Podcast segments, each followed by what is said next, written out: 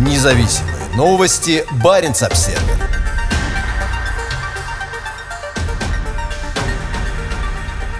Американский Биван совершил первую посадку в норвежском Заполярье. Первая в истории короткая посадка и дозаправка на авиабазе Будё. Это часть программы тренировок сверхзвуковых американских бомбардировщиков, временно развернутых на территории Норвегии. На авиабазе Будё, чуть севернее полярного круга, развернуты норвежские истребители F-16. Это самая северная точка, откуда самолеты НАТО готовы в любой момент подняться по тревоге в воздух для встречи российских военных самолетов, вылетающих с Кольского полуострова. Приземлившийся 8 марта в Будя Би-1, один из четырех бомбардировщиков, развернутых сейчас на авиабазе Эрлан на юге Норвегии. В основном они проходят учебную подготовку вместе с ВВС Норвегии, но также совершили несколько совместных полетов со шведскими истребителями. Осенью прошлого года Министерство обороны в Осло получило запрос ВВС США о разрешении впервые в истории временно разместить бомбардировщики Би-1B Lancer на авиабазе Эрлан в феврале-марте 2020 2021 года. Правительство внимательно рассмотрело запрос и пришло к выводу, что это возможность для важного сотрудничества и обучения, и поэтому приветствует его, заявил на обсуждении вопросов в парламенте в январе министр обороны Франк Баки Йенсен. По словам Баки Йенсена, боевая подготовка укрепит способности НАТО по защите Норвегии. Российские стратегические бомбардировщики регулярно совершают полеты в международном воздушном пространстве у границ Северной Норвегии с 2007 года.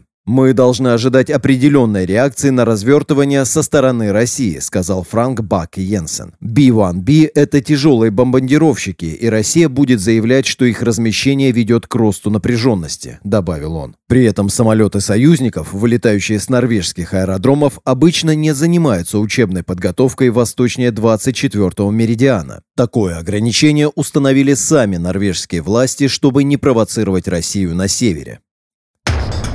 Недовольство Москвы. Российское недовольство появлением американских бомбардировщиков в Норвегии стало очевидным в конце февраля, когда Северный флот объявил о ракетных стрельбах в районе между материковой Норвегией и арктическим островом Медвежий. В район пришел ракетный крейсер «Маршал Устинов», но ракетных пусков не было. Учитывая время и место проведения российских ракетных испытаний, а также ожидаемое прибытие американских бомбардировщиков «Биван», ракетные учения вполне могут являться сигналом, рассказал сказал в интервью Баренц Обсервер старший научный сотрудник Норвежского института оборонных исследований Кристиан Отланд. По его словам, это могло быть способом выразить недовольство Москвы временным присутствием американских бомбардировщиков на норвежской земле. На том же задании маршал Устинов совершил то, чего раньше не делал. Корабль зашел в Арангерфьорд, оставаясь в непосредственной близости от территориальных вод Норвегии в районе Гренси-Якобсельва. Укрепление стабильности в регионе. В заявлении ВВС США говорится, что развернутые на авиабазе Erland 4B-1B будут выполнять учебные полеты по всей Европе. Подготовка с такими союзниками, как Норвегия, позволяет нам оттачивать наши возможности в области сдерживания и обороны, а также укреплять стабильность в регионе, заявил командующий ВВС США в Европе и Африке генерал Джефф Харриган. Баренц-Обсервер. Край стареющих женщин. Россия по праву дорожит своими женщинами. Они составляют 65% населения страны старше 60 лет и 75% среди людей старше 80. В северных регионах страны гендерная диспропорция еще больше. Международный женский день – это большой праздник, в который мужчины по всей России восхваляют своих коллег-женщин, матерей, сестер и жен. 8 марта Россия отдает должное своим женщинам, не без доли сексизма и гендерного традиционализма. В этот день едва ли есть место обсуждению серьезных для страны проблем, таких как домашнее и сексуальное насилие и кризис семьи. В своем поздравлении с Международным женским днем президент Путин высоко оценил женскую красоту и роль женщин в воспитании детей. Вы приносите в этот мир гармонию, нежность, красоту и самое сильное, чистое, бескорыстное чувство – безусловную материнскую любовь любовь», — сказал Путин. Российские женщины и вправду служат объединяющей силой семей и местных сообществ. В то время как средний россиянин умирает в возрасте 67 лет, женщины живут более чем на 10 лет дольше. По данным Росстата, женщины составляют 65% населения России старше 60 лет. Среди людей старше 80 лет на женщин приходится более 75%. Во многих регионах диспропорция еще больше. Анализ данных территориального управления статистики, проведенный Баренц-Обсервер, показал, что в Мурманской области женщины составляют 76% населения старше 70 лет и почти 83% старше 80 лет. Среди тех, кому больше 90, женщин почти 86%. Ситуация в Мурманской области резко контрастирует с соседними странами Северной Европы. По данным статистики, в соседней Норвегии женщины составляют около 52,5% населения старше 60 лет. Среди людей старше 80 лет женщин 60,5%, а среди людей старше 90 лет около 70%. На 1 января 2021 года население России официально составляло 146 миллионов человек. В Мурманской области на эту же дату проживало 733 200 человек, на 8200 меньше, чем годом ранее. Средняя продолжительность жизни в стране составляет около 67,5 лет для мужчин и 77,5 лет для женщин. Это значительно лучше по сравнению с началом 2000-х годов, когда продолжительность жизни мужчин составляла менее 60 лет. В Норвегии ожидаемая продолжительность жизни составляет 81 год для мужчин и 84,5 года для женщин. Баренц-Обсервер. В Баренцевом море найдено новое месторождение. Запасы месторождения, открытого компанией Equinor поблизости от другого месторождения компании Йохан Касберг, могут составлять до 50 миллионов баррелей нефти. Для успеха в Баренцевом море требуется настойчивость и умение смотреть на долгосрочную перспективу, заявил старший вице-президент Эквинор по разведке в Норвегии Ник Эштон. В последние годы норвежская государственная компания пробурила в Арктике значительное число скважин, но лишь немногие из них привели к открытию месторождений. Теперь в компании считают, что, возможно, нашли ключ к успеху. Это открытие укрепляет нашу веру в возможности, существующие в том числе в районах Касберг, Вистинг, Снёвит и Голиаф, сказал Эштон. По данным норвежского нефтяного директората, бурение показало, что общая высота нефтяной залежи составляет 109 метров, из которых около 90 метров – это песчаники с коллекторскими свойствами от умеренных до хороших. Месторождение Йохан Касберг находится примерно в 200 километрах к северу от материковой части Норвегии. Оно объединяет три залежа, открытые в 2011 и последующие годы. Общие ресурсы оцениваются в 650 миллионов баррелей нефтяного эквивалента. Благодаря сделанному на этой неделе открытию, эта цифра может увеличиться. В Эквинор говорят, что теперь рассмотрят варианты освоения нового месторождения в рамках общей инфраструктуры с Йохан Касберг, которая будет разрабатываться при помощи плавучего комплекса для добычи. Работы должны начаться в 2023 году. Стоимость разработки месторождения оценивается примерно в 49 миллиардов норвежских крон. Открытие было сделано полупогруженной буровой установкой Transocean Enabler, которая теперь продолжит бурение на соседних участках. В 2021 2021 году Эквинор планирует пробурить в Баренцевом море четыре скважины. Бурение в норвежском секторе Баренцевого моря сталкивается с растущими протестами со стороны защитников окружающей среды, утверждающих, что Норвегии необходимо прекратить разведку нефти. Баренц-Обсервер. При граничном Киркинессе может появиться площадь Бориса Немцова. Отделение консервативной партии в норвежском Киркинессе хочет увековечить память убитого лидера оппозиции и его деятельность на благо демократической России. По мнению члена городского совета Брэда Сеттера, площадь рядом с Генеральным консульством России должна носить имя Немцова, поскольку он олицетворяет мир и сотрудничество между странами. Киркинес – норвежский город, последние три десятилетия позиционирующий себя в качестве центра норвежско-российского приграничного сотрудничества. Местные жители гордятся тем, что многие годы выступают лабораторией отношений между Востоком и Западом, а также особыми отношениями с соседним Кольским полуостровом. В небольшом прибрежном городке на крайнем севере Норвегии расположены учреждения Баренцева сотрудничества, и сюда регулярно приезжают главы государств и министры как стран Северной Европы, так и России. Но теперь ситуация изменилась. Мало что осталось от того приграничного сотрудничества, инициатива которого когда-то исходила от независимых неправительственных организаций. Аналогичным образом экономическое сотрудничество, выглядевшее таким многообещающим в 1990-х и начале 2000-х годов, потерпело крах.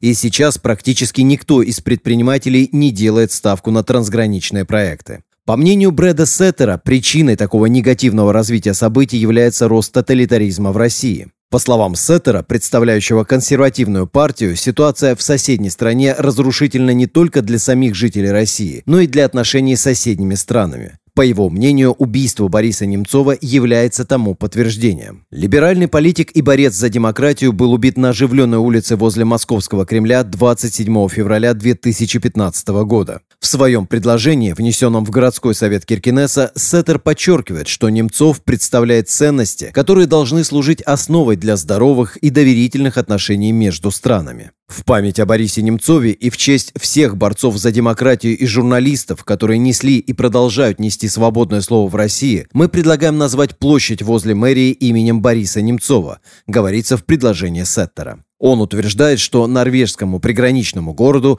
пришло время проявить солидарность с соседней Россией. В свете последних событий в России, многочисленных арестов мирных демонстрантов, преследования журналистов и обращения с Алексеем Навальным и многими другими, мы считаем важным, чтобы Киркинесс, как место, расположенное рядом с Россией, показал свою солидарность с демократическим движением в стране, говорится в запросе. Предложение будет рассмотрено городским советом в конце марта. Сеттер сам жил и работал в России и уже много лет ездит между Киркинесом и Мурманском. Он не боится обсуждения, которое может вызвать это предложение. У нас еще не было этого обсуждения здесь, в Киркинесе. Пришло время нам обратиться к этим вопросам, сказал он Баринс Обсервер. По словам Сеттера, Борис Немцов олицетворяет то время, когда гласность и перестройка помогли открыть границу между Востоком и Западом, и когда международное сотрудничество стало возможным после десятилетий существования железного занавеса. Демократия, открытость и права человека являются важными столпами Баренцева сотрудничества, появившегося в 1990-е годы. Эти ценности имеют ключевое значение для обеспечения мира и безопасности на Севере, а также для экономического сотрудничества и развития между между Норвегией и Россией, между Киркинесом и Мурманском, подчеркивает он. С 1993 года в Киркинессе работает Генеральное консульство России. Сеттер хочет, чтобы имя Немцова носило площадь, примыкающая к зданию консульства. В случае утверждения городским советом, Киркинесс станет не первым местом, где есть площадь, названная в честь российского политика. Площади Бориса Немцова уже есть в Праге и Вашингтоне. Они также находятся рядом с российскими дипломатическими представительствами. Местного политика поддерживает профессор университета Осло Гейер Фликке. «Это хорошая идея», — сказал он Баренц Обсервер. Флики, который много пишет о текущей ситуации в России и чья последняя работа посвящена демократическому движению в стране, подчеркивает, что память о Борисе Немцове жива в России и что каждый год по стране проходят памятные шествия.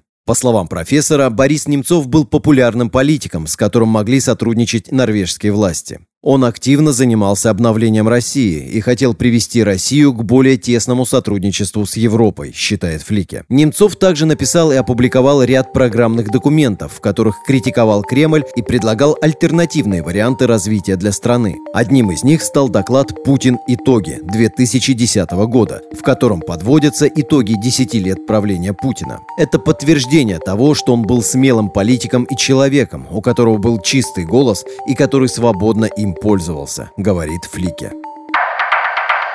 Баренц-обсервер. В Баренцево море снова придет многонациональная оперативная группировка. Военные корабли НАТО планируют новый поход в районы, имеющие важное значение для мощного российского Северного флота. Как пишет «Таймс», в ближайшие месяцы в Баренцевом море зайдет многонациональная оперативная группировка, частью которой будет британский фрегат. О национальном составе группировки не сообщается. Подполковник Вегард Нордстарт Финберг из Министерства обороны Норвегии сказал Баренц Обсервер, что не может комментировать планируемые другими странами операции. «Тоже касается и наших собственных запланированных действий», — сказал он. У Норвегии наложено хорошее сотрудничество с Великобританией как близким партнером по Альянсу. Это наглядно демонстрирует совместные тренировки и учения, а также оперативное сотрудничество, сказал Нордстарт Финберг. В сентябре прошлого года в Баренцевом море побывала группировка кораблей и самолетов четырех стран под руководством ВМС Великобритании. Фрегат «Сазерленд» и судно обеспечения «Тайтспринг» ВМС Великобритании зашли в район к северу от Кольского полуострова вместе с норвежским фрегатом «Тур Хейрдал» и американским эсминцем «Росс». Дания была представлена самолетом морской разведки. Это стало первым случаем появления нескольких надводных кораблей НАТО поблизости от стратегически важных баз российского Северного флота к северо-западу от Мурманска со времен распада Советского Союза. По данным Times, ВМС Великобритании будут регулярно присутствовать за полярным кругом с целью противостоять стратегическому преимуществу России над торговыми путями, открывающимися по мере таяния льдов. А ожидается, что на следующей неделе Лондон опубликует новую редакцию британской политики в области обороны, безопасности и внешних связей. За последний год российские военные корабли и вспомогательные суда неоднократно появлялись в районе залива Мориферт в Шотландии, где расположена одна из важнейших британских авиабаз. Баренц-Обсервер. В Росатоме намекают, что ледоколов может понадобиться меньше. По словам главы дирекции госкорпорации, навигацию по всему арктическому судоходному коридору в зимние и весенние периоды способны обеспечить три мощных атомных ледокола. Ранее в компании настаивали на том, что для этого потребуется шесть судов. В рамках освоения Арктики в России была запущена масштабная программа создания атомных ледоколов, включающая строительство к 2033 году как минимум восьми новых судов, в том числе трех класса «Лидер». Однако сейчас в атомной госкорпорации намекают, что, возможно, ей не понадобится столько новых ледоколов. В интервью изданию корабел.ру руководитель дирекции Севморпути Росатома Вячеслав Рукша пояснил, что обеспечивать навигацию на всем протяжении маршрута в течение всего года смогут три новых ледокола. «Ранее мы считали, что потребуется чуть ли не шесть судов», сказал он в интервью корабел.ру. Причина сокращения числа необходимых ледоколов – мощные ледовые возможности курсирующих по маршруту танкеров-газовозов. По словам Рукши, недавние экспериментальные рейсы по СМП показали, что газовозы класса «Ямал-Макс» способны преодолевать значительные участки морских льдов самостоятельно. За последний год по Севморпути было совершено несколько экстремальных рейсов в самый сложный для навигации период. В феврале этого года танкер-газовоз Кристоф де Маржери без проблем дошел из Китая в Сабету, а в конце мая прошлого года он же прошел в обратном направлении. Рукша подтвердил, что на эту весну запланированы новые экспериментальные рейсы. Он пояснил, что обычно самым сложным месяцем для судоходства является май. Рукша также высоко оценил сотрудничество с газовой компанией «Новотек» и ее главой главой Леонидом Михельсоном. По сути, Михельсон и его компания выступают главным драйвером освоения российской Арктики. По словам Рукши, строительство Росатомом атомных ледоколов тесно связано и синхронизировано с СПГ-проектами Михельсона. «Всегда говорю теплые слова в адрес Михельсона Леонида Викторовича», подчеркнул Вячеслав Рукша в интервью. Мало кто знает, что строительство наших новых атомоходов было увязано, синхронизировано с распоряжением правительства по развитию производства сжиженного газа на полуострове Ямал, пояснил высокопоставленный представитель Росатома. Рукша отвечает за дирекцию, отвечающую за развитие Северного морского пути, арктического морского транспортного коридора, соединяющего Европу с Азией. Одним из основных элементов программы развития СМП является строительство новых ледоколов. В 2020 году по СМП было перевезено почти 33 миллиона тонн грузов. В соответствии с планами правительства, к 2024 году грузопоток по маршруту должен вырасти до как минимум 80 миллионов тонн. Независимые новости. Барин обседный.